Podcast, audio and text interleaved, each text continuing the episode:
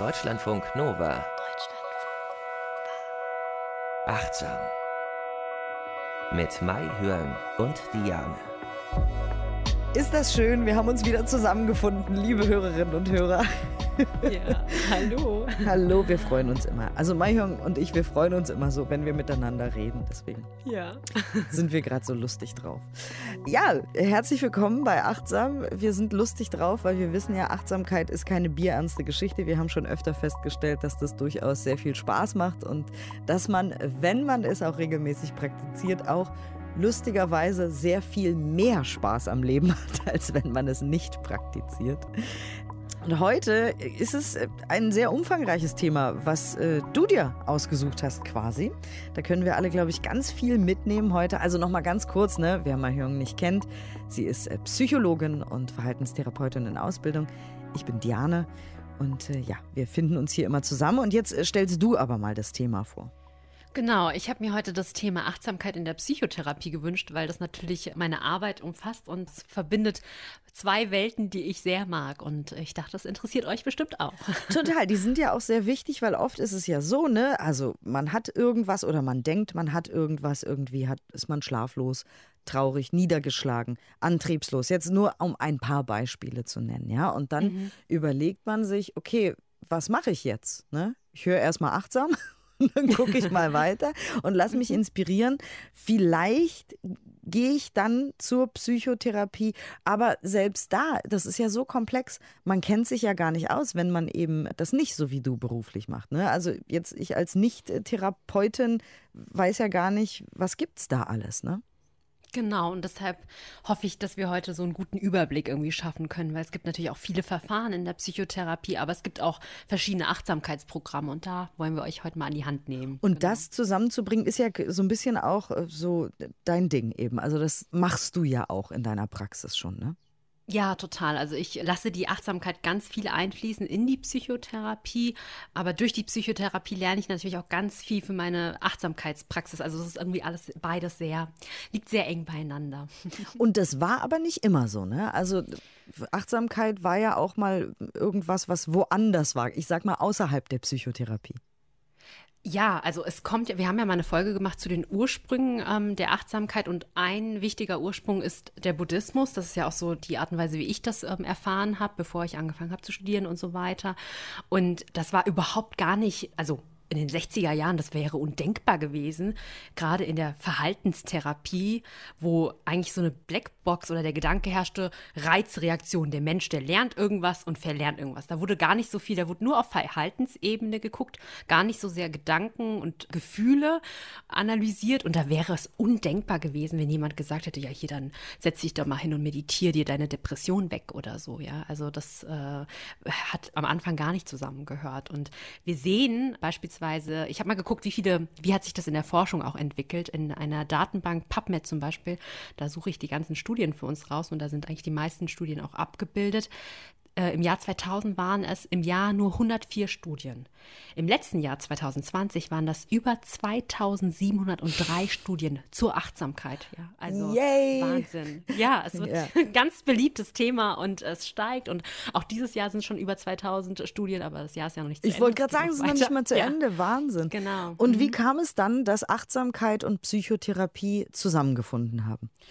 Genau, also die Psychotherapie, ich spreche jetzt mal von der Verhaltenstherapie eher, weil ich mich da auch zu Hause fühle. In der Psychoanalyse kenne ich mich nicht aus, aber in der Verhaltenstherapie war das so, in den 70er Jahren gab es verschiedene Figuren auch, die den Buddhismus in den Westen gebracht haben. Eine zentrale Figur war doch der vietnamesische Zen-Meister Thich Nhat Hanh. Er hat den Buddhismus in Vietnam auch sehr, sehr stark reformiert, hat Bücher aber auf Englisch vor allen Dingen geschrieben und eine sehr alltagsnahe Praxis daraus gemacht. Also vorher war es im Buddhismus eher so komplizierte Texte, die selbst die Vietnamesen nicht verstanden haben. Und das ist eine sehr, sehr alltagsnahe Praxis, wo es ähm, Gehmeditation gibt. Wir haben sogar eine Hugging Meditation, also Umarmmeditation, was für Menschen aus dem Westen einfach so sehr nah war. Die dachten, oh, damit kann ich ja was anfangen. Und er hat einfach sehr, sehr viele Anhänger bekommen, viele Schüler. Und in Südfrankreich Österreich dann ein Meditationspraxiszentrum eröffnet, ist auch durch ähm, Amerika mit seinen Lehren ähm, getourt, könnte man sagen. Und einer dieser vielen Schüler war John Kabat-Zinn. Über den, beziehungsweise über die MBSR, Mindfulness-Based Stress Reduction, hatten wir ja auch eine Folge. Der hat 1979 dann ähm, diese Mindfulness-Based Stress Reduction Clinic gegründet und basierend auf seiner eigenen Meditationspraxis und seiner Yoga-Erfahrung hat er dann dieses MBSR-Programm gegründet. Und 1994 gab es eine weitere wichtige Figur in der kognitiven Verhaltenstherapie, Marsha Linehan. Sie hat die sogenannte dialektisch-behaviorale Therapie begründet. Und das ist eine Therapie besonders für Patienten mit Borderline-Persönlichkeitsstörung. Also vorher, das ist eine Störung oder eine Erkrankung, da geht es um die Emotionsregulation. Das ist für die Patienten sehr, sehr schwer, ihre Emotionen zu regulieren. Und vorher galten die als eher schwer therapierbar. Und in dieser Therapie hat Achtsamkeit auch eine ganz, ganz wichtige Rolle gespielt. Und wenn man in die Manuale von ihr reinguckt, von 1994, sind tatsächlich eins zu eins Übungen aus Büchern von Thich Nhat drin, also zum Beispiel zum leichten Lächeln, Atemmeditation und so weiter. Und so hat es dann immer mehr Zugang gefunden. Und DBT und auch MBSR, das wissen wir ja, da gibt es unglaublich viele Studien. Das heißt, man konnte dann sagen, hey, diese Sachen, die sind nicht irgendwie nur esoterischer Humbug oder so oder irgendwie Religion, sondern das bringt tatsächlich etwas. Und dann ging es halt immer weiter. 1999 gab es dann die Akzeptanz-Commitment-Therapie. Ich habe ab und zu auch ein paar Übungen raus, weil es da viel um Werte geht, aber vor allen Dingen auch um Achtsamkeit. Und in den 2000er Jahren wurde dann MBSR nochmal weiterentwickelt, spezifisch für Patienten mit Depressionen. Das Programm heißt dann MBCT, aber da spreche ich gleich nochmal von. Und dann kann man immer Schritt für Schritt darauf, dass Achtsamkeit und Psychotherapie sich nicht ausschließen, sondern sich gegenseitig befruchten.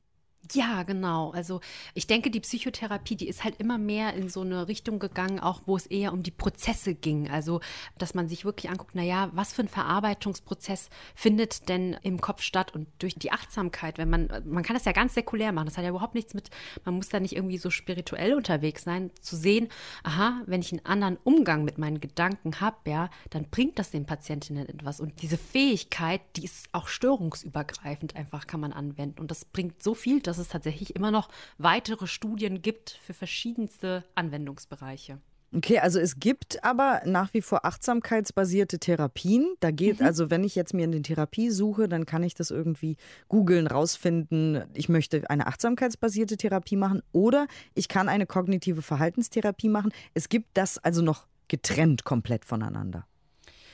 Es gibt also diese Programme wie zum Beispiel MBSR, das würde man getrennt machen. Das sind meistens auch Gruppenprogramme. Also man kann es getrennt machen. Tatsächlich ist es aber so, in der Verhaltenstherapie, die moderne Verhaltenstherapie, da ist Achtsamkeit schon so sehr angekommen. Also die meisten meiner Kolleginnen, die haben irgendwann schon mal mit Achtsamkeit gearbeitet. Man kann aber auch nachfragen. Also man kann bei den Therapeutinnen anfragen, haben sie Erfahrungen mit Achtsamkeit, arbeiten sie mit Achtsamkeit.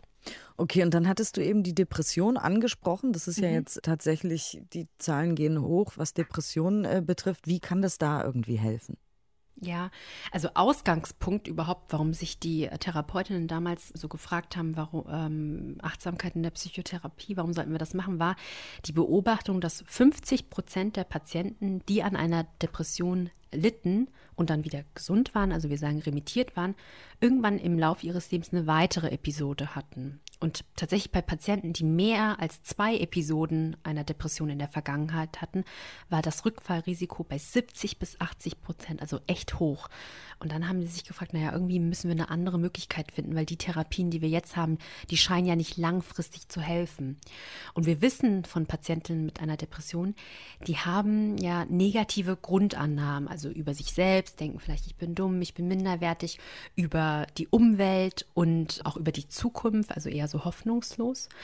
Und diese negativen Grundannahmen werden bei depressiven Patienten sehr leicht durch eine negative Stimmung aktiviert. Also wenn mal der Tag nicht gut läuft und sie sind so ein bisschen gereizt oder gereizter oder mal traurig, dann werden sehr schnell diese negativen Grundannahmen aktiviert und die sind dann sehr schnell in so einem Teufelskreis drin, weil wenn die negativen Grundannahmen aktiviert sind, hat man ja auch eher eine negative Stimmung und dann dreht sich das die ganze Zeit weiter. Und genau da setzt nämlich die Achtsamkeit an. Wenn die Patienten nämlich anfangen so zu grübeln, kann man ja in der Achtsamkeit lernen, diese Beobachterperspektive einzunehmen und darauf zu gucken und zu sagen, ah, ich grübel gerade wieder. Und ah, das ist ja eine unangenehme Empfindung, die ich gerade habe, aber die geht auch wieder vorbei. Und deshalb wirkt das so gut und auch langfristig gegen so Rückfälle.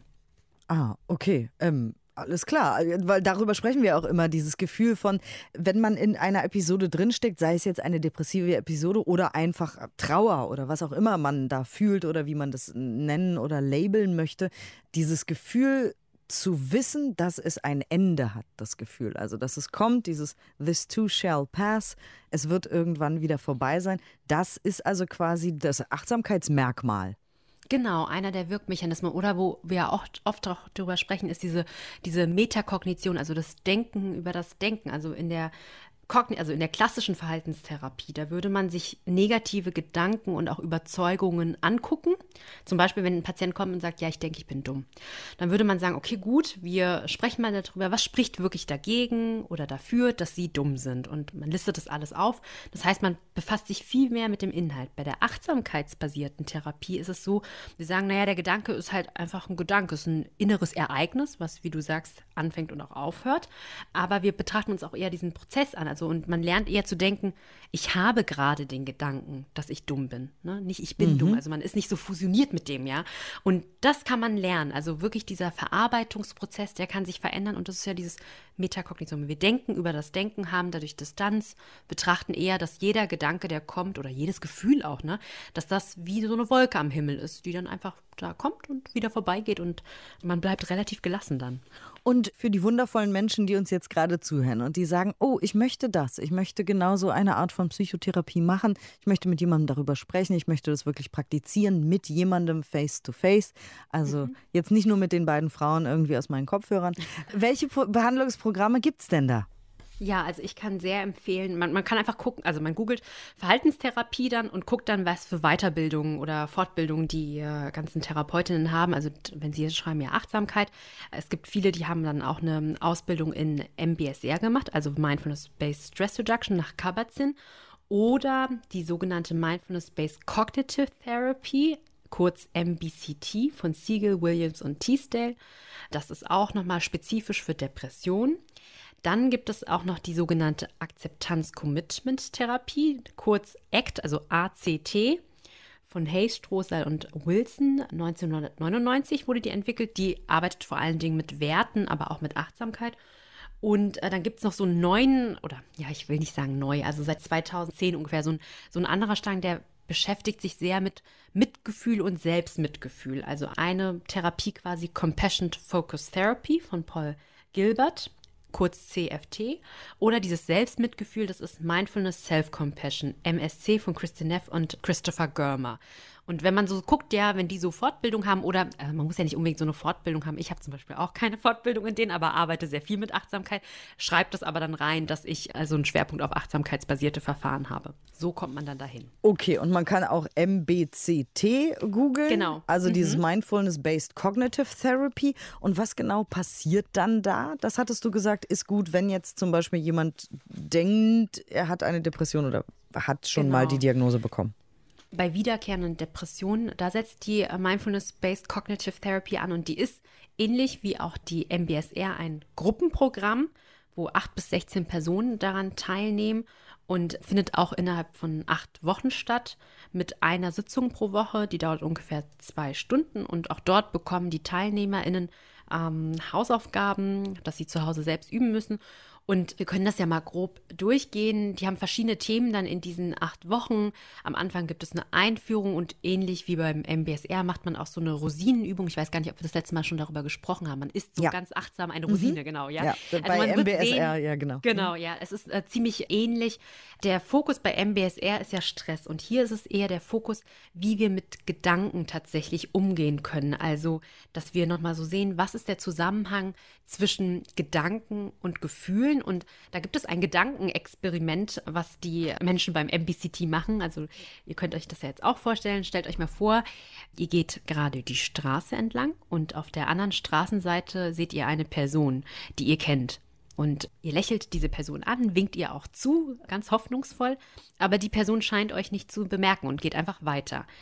Wie würdet ihr euch in diesem Moment fühlen? Welche Gedanken würden euch in diesem Moment durch den Kopf gehen? Und was würdet ihr gerne tun wollen. Ne? Das kann man dann wirklich so aufschreiben. Das macht man dann auch in der Gruppe, dass man wirklich aufschreibt, ja, die Situation war wie folgt. Gedanke und Gefühl. Und dann würde man das in der Gruppe diskutieren oder ihr könnt es ja auch mal für euch machen. Also sind das dann eher Gedanken, dass man dann gekränkt ist oder traurig oder denkt man, naja, hat mich halt nicht gesehen, ist nicht so schlimm. Aber daraus kann man wieder ableiten, die Gedanken, die sind sehr, sehr eng mit unseren Gefühlen verbunden. Und nicht die Situation ist das Ausgeschlaggebende, sondern immer wieder, wie interpretieren wir eigentlich diese Situation? Und das ist ja das, was in unserer Hand liegt. Und das ist eine ganz wichtige Nachricht aus dem MBCT-Programm auch. Es liegt in unserer Hand, wie wir die Situation interpretieren, was wir mit dem Gedanken machen und dass wir auch lernen, ein Gedanke ist nur ein Gedanke, das ist nicht die Wahrheit.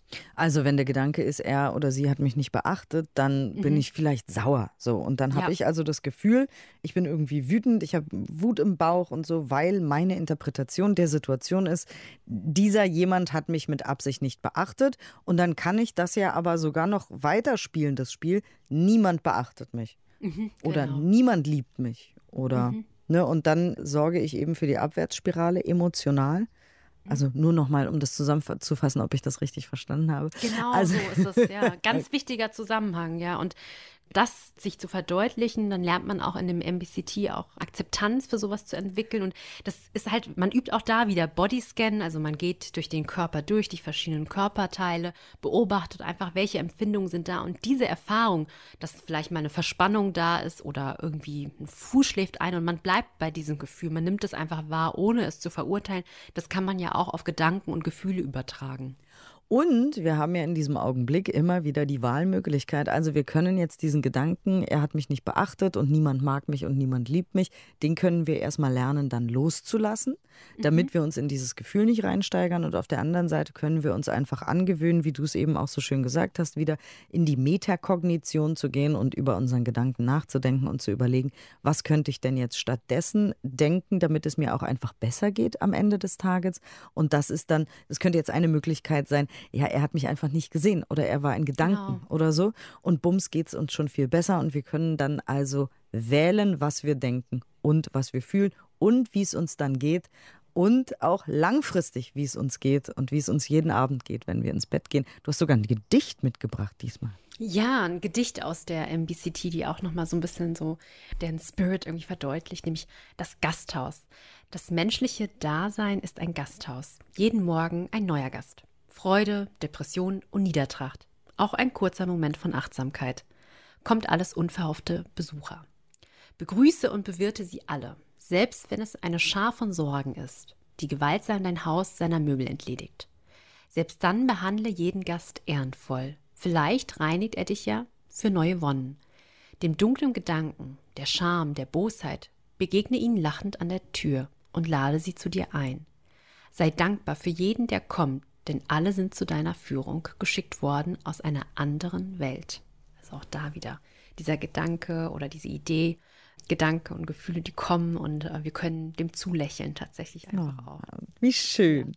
Ja, genau. Also ähm, jetzt nochmal für alle Hörerinnen und Hörer da draußen. Ähm, wir haben eben schon ganz oft von Depressionen gesprochen. In welchen Bereichen wird denn jetzt Achtsamkeit noch am besten eben in der Psychotherapie angewandt? Mhm. Also Depression und Angststörung, da gibt es die meisten Studien tatsächlich, natürlich auch zur Stressreduktion, Burnout, aber auch Schlafstörung, Schmerzstörung, Zwangsstörung, Suchterkrankung. Da ist es wirklich sehr, sehr gut untersucht und auch posttraumatische Belastungsstörung und Psychose. Wir hatten ja mal eine Folge zur traumasensitiven Achtsamkeit.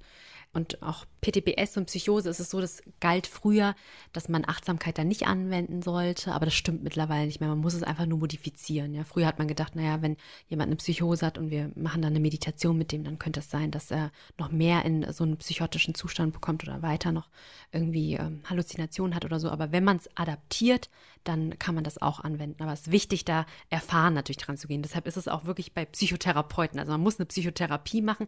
Achtsamkeit ist auch nur ein Bestandteil, den man hinzufügen kann, aber nicht muss. Ja, also die klassischen Therapien sind auch äh, wichtig und vor allem dann auch indiziert bei solchen Erkrankungen. Und natürlich gibt es da auch Forschung drüber. Du hast ja gesagt, also die, die Studien, die werden immer mehr. Das ist mega, wirklich. Also MBSR und MBCT sind äh, mit einer der bestuntersuchtsten Programme und ich habe eine Meta-Analyse mitgebracht von Curie et al. 2013 über die Behandlung mit Depression und Angststörung mit MBSR und MBCT.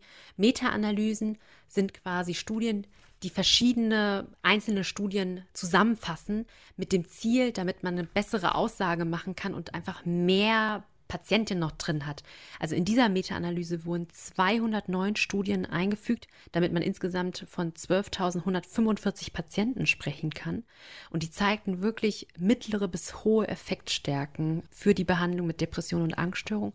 Und für die MBCT, da wurde geguckt, hilft es denn tatsächlich auch bei der Rückfallprävention bei einer wiederkehrenden Depression von Küken et al. 2014 eine Meta-Analyse. Das waren jetzt neun Studien mit 1258 Patienten insgesamt. Und tatsächlich hat sich auch hier gezeigt, das Rückfallrisiko bei der Gruppe mit MBCT lag bei 38 Prozent und bei der Gruppe, die kein MBCT, keine achtsamkeitsbasiertes Verfahren hatte, war die höher, also deutlich bei 49 Prozent. Oh ja, das ist schon deutlich höher.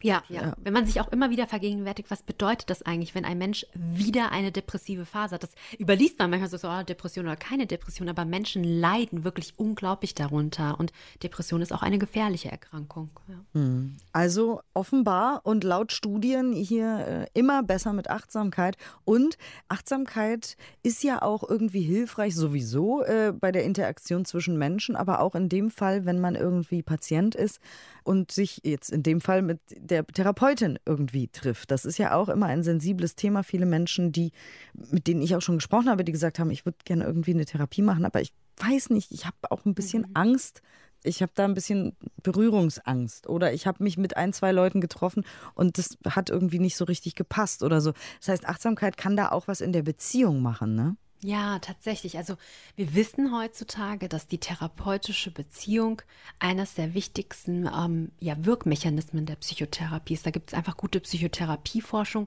Also wenn man sich guckt, es gibt ja verschiedene Verfahren. Es gibt die Verhaltenstherapie, es gibt Psychoanalyse, tiefenpsychologisch oder auch systemische Familientherapie.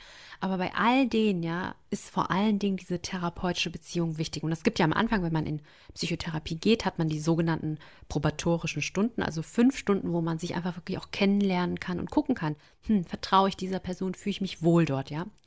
Und wichtig für diese therapeutische Beziehung ist die sogenannte therapeutische Präsenz. Die wird definiert als das Einbringen des ganzen Selbst in die Begegnung mit dem Klienten oder auch Patienten, indem man auf mehreren Ebenen ganz im Moment ist. Körperlich, emotional, kognitiv und spirituell. Das sagen Geller und Greenberg.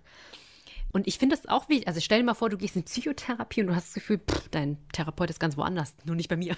Das habe ich auch schon gehört wiederum. Ja, ich habe schon mal von jemandem gehört, der ist eingeschlafen. Ja. Oh, ja, das ist natürlich ganz schlimm. Also, ja, ja das ist ganz schrecklich für den Patienten natürlich, weil das mhm. sind Menschen, die sind ja eh schon, die haben Erfahrungen gemacht, dass sie vielleicht ähm, Ablehnungserfahrung und wenn sie dann in Therapie gehen und der Therapeut schläft ein, das ist ja schrecklich. Ja. Also. Also deswegen ist, ist, es eben auch wichtig, ne, einmal für den Patienten oder die Patientin irgendwie Achtsamkeit zu äh, implementieren, also zu leben, zu trainieren, aber der Therapeut oder die Therapeutin auch. Ja, finde ich auch. Und das ist es eben. Also diese therapeutische Präsenz im Grunde genommen, wir können die üben, indem wir einfach Achtsamkeit üben. Also damit meine ich auch mich. Ich praktiziere das ja auch für mich. Also nicht nur, damit ich meinen Patientinnen die ganze Zeit irgendwelche Übungen mitgeben kann, sondern damit ich tatsächlich auch wirklich da bin. Und das ist eine ganz andere Qualität. Ja. Und es gibt auch eine Studie von, ui, wie spricht man den Namen aus?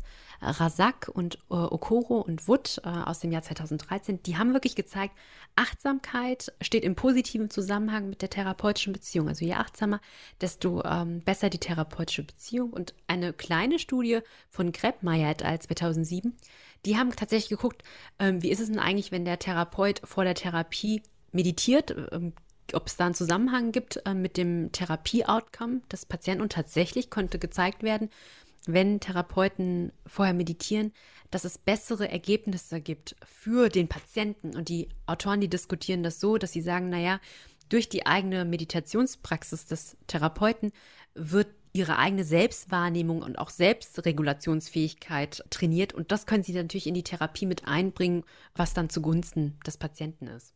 Oh, und das hier betrifft natürlich nicht nur Therapeutinnen und Therapeuten, sondern auch andere Pflegeberufe oder überhaupt, keine Ahnung, Ärzte, Ärztinnen und so weiter, alle möglichen Berufe, die sich tagtäglich auf andere Menschen einstellen. Ne? Dass man eben durch Achtsamkeit auch, also klar, seine eigenen Emotionen besser klarkriegt, mhm. ähm, sich aber auch besser distanzieren kann von den Emotionen der anderen um einen rum, ne?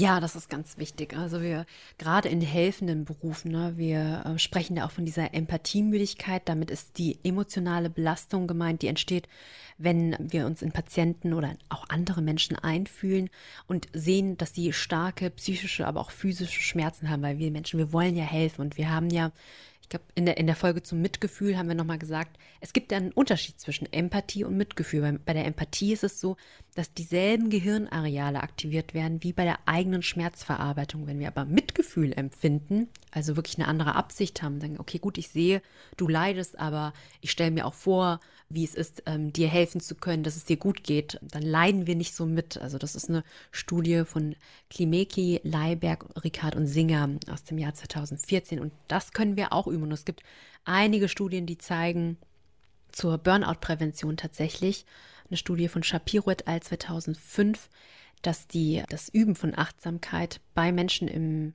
Gesundheitswesen Stress reduzieren kann, die Lebensqualität und auch Selbstmitgefühl erhöhen kann oder eine Meta-Analyse mit 38 Studien von Spinelli et al. 2019, dass es wirklich ähm, ja, gute Effekte bezüglich Ängstlichkeit, Depressivität und psychischer Belastung gibt. Ähm, ja. Da haben wir ja auch eine Folge schon drüber gemacht. Mitgefühl versus ja, Mitleiden quasi. Mhm. Mitleiden macht uns kaputt und bringt uns in den Burnout. Eben gerade Menschen mit Pflege, in Pflegeberufen, wenn sie zu empathisch sind und quasi alle Schotten aufmachen und alles ungefiltert in sich reinlassen, dann gehen diese Menschen kaputt und können nicht mehr anderen helfen. Und das Gegenteil davon ist eben äh, das Mitgefühl aber auch äh, ja, die Selbstfürsorge, die dann eben sagt, ich kümmere mich um mich zuerst, damit ich dir dann helfen kann. Ne? Genau, so, so wichtig und ich kann es gar nicht oft genug sagen, weil das ist ja ist so schwierig. Ne? Wir machen ja unseren Beruf gern, äh, äh, wir helfen gerne und wenn wir sehen, dem anderen geht es schlecht und äh, das ist manchmal ist es ein schleichender Prozess und dann wumps ist man im Burnout drin. Das geht schneller, als man denkt. Und deswegen praktizieren wir Achtsamkeit. Äh, und du hast auch wieder eine Übung mitgebracht. Genau, tatsächlich habe ich eine liebende Güte-Meditation für helfende Berufe. Das ist so eine oh. Adaptation aus der Übung, aus dem Mindful Self-Compassion-Programm. Da gibt es auch eine schöne Übung von Christopher Görmer und die habe ich so ein bisschen adaptiert. Und man muss nicht nur im helfenden Beruf sein, um diese Übung zu machen. Es kann auch sein, dass man sich gerade um eine Person sehr intensiv übt, eine Freundin oder einen Freund oder Familienangehörige in der Pflege oder so. Das kann man dann auch üben. Oder genau, allgemein, um vielleicht eben mhm. einfach ja Mitgefühl und aber auch Verbundenheit äh, zu üben. Ich habe nämlich gerade heute, ihr wisst ja, wir äh, lieben ja das, was wir hier tun. Ich höre gerade ein Hörbuch und da geht es darum, dass man mit dieser Metta-Meditation sein ja, Gehirn trainieren kann, quasi Verbundenheit zu anderen Menschen mhm. zu fühlen. Also auch wenn man ja, wenn es anstrengend ist in der Beziehung zwischen einem anderen Menschen und einem selbst, äh, kann man diese Metta-Meditation üben und dadurch eben sein Gehirn auf Verbundenheit trotz der schwierigen Momente trainieren. Deswegen äh, war ich gerade so, oh, wie schön. Die mache ich auch sehr gerne, immer mal wieder. Schön. Hier gibt es jetzt die liebende Güte-Meditation. Vielen Dank, dass ihr wieder dabei wart, dabei seid und Achtsamkeit äh, trainiert und ja, mitmacht und offen seid für Inspiration. Und auch vielen, vielen Dank immer für euer Feedback, für eure Ideen, für eure Texte oder Anfragen. Achtsam at deutschlandfunknova.de. Ihr könnt uns schreiben, wir freuen uns immer. Manchmal, wie gesagt, dauert es ein bisschen, äh, bis wir antworten, aber wir antworten dann irgendwann später vielleicht. Auf jeden Fall. Dann äh, freuen wir uns jetzt auf die Meditation und bitteschön.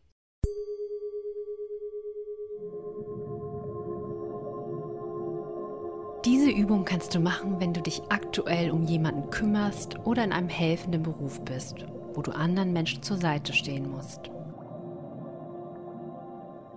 Nimm nun eine bequeme, aufrechte Sitzposition ein. Durch diese stabile Position hilfst du deinem Geist und deinem Körper zur Ruhe zu kommen. Wenn du während der Übung merkst, dass du abgelenkt bist, nimm es einfach freundlich wahr und kehre wieder sanft zur Übung zurück. Nimm nun einige tiefe Atemzüge, um in deinem Körper und im gegenwärtigen Moment anzukommen.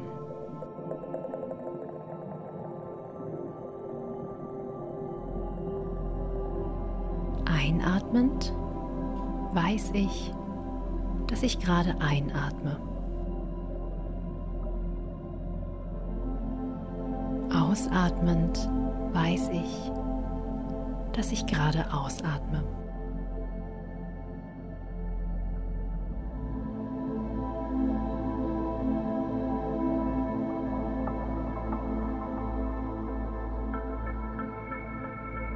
Nun lade ich dich ein, dir eine Person vorzustellen, um die du dich kümmerst. Beobachte, welche Gefühle und Körperempfindungen entstehen, wenn du an diese Person denkst. Wenn du magst, kannst du auch eine Hand auf dein Herz oder eine andere Körperstelle legen, während du diese Übung machst.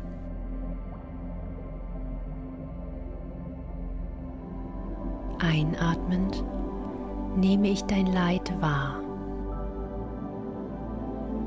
Ausatmend nehme ich den Wunsch wahr, dein Leiden verringern zu wollen. Ich weiß jedoch, dass ich allein es nicht machen kann.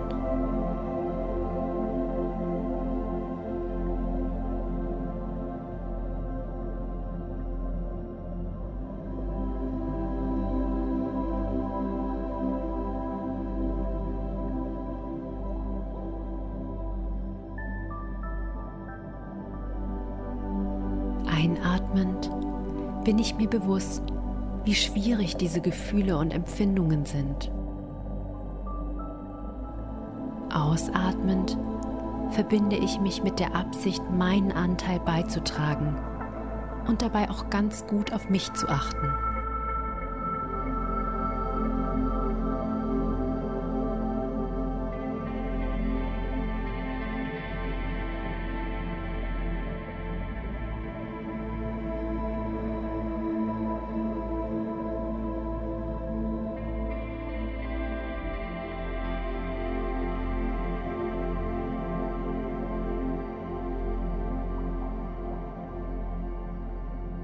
Einatmend schenke ich mir selbst Mitgefühl für diese schwierige Situation.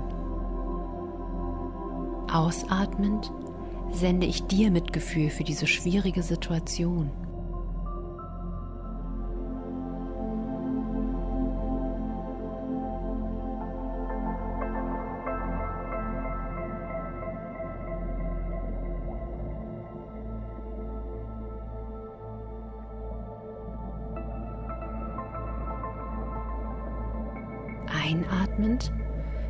Ich mich mit vielen anderen helfenden Menschen und nähere das Mitgefühl in mir und in uns.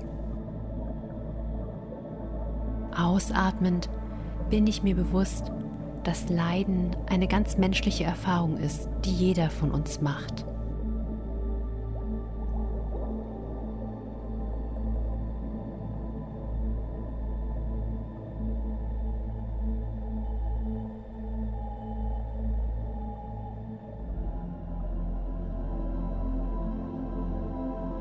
Wir kommen nun langsam zum Ende der Übung.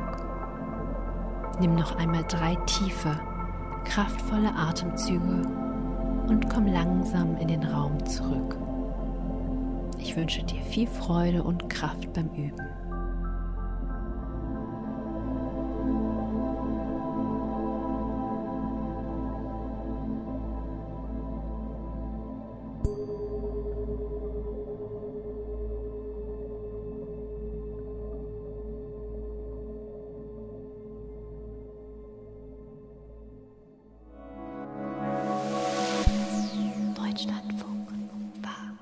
Deutschlandfunk Nova Podcasts findet ihr bei Apple Podcasts, Spotify, in der Audiothek-App und auf deutschlandfunknova.de.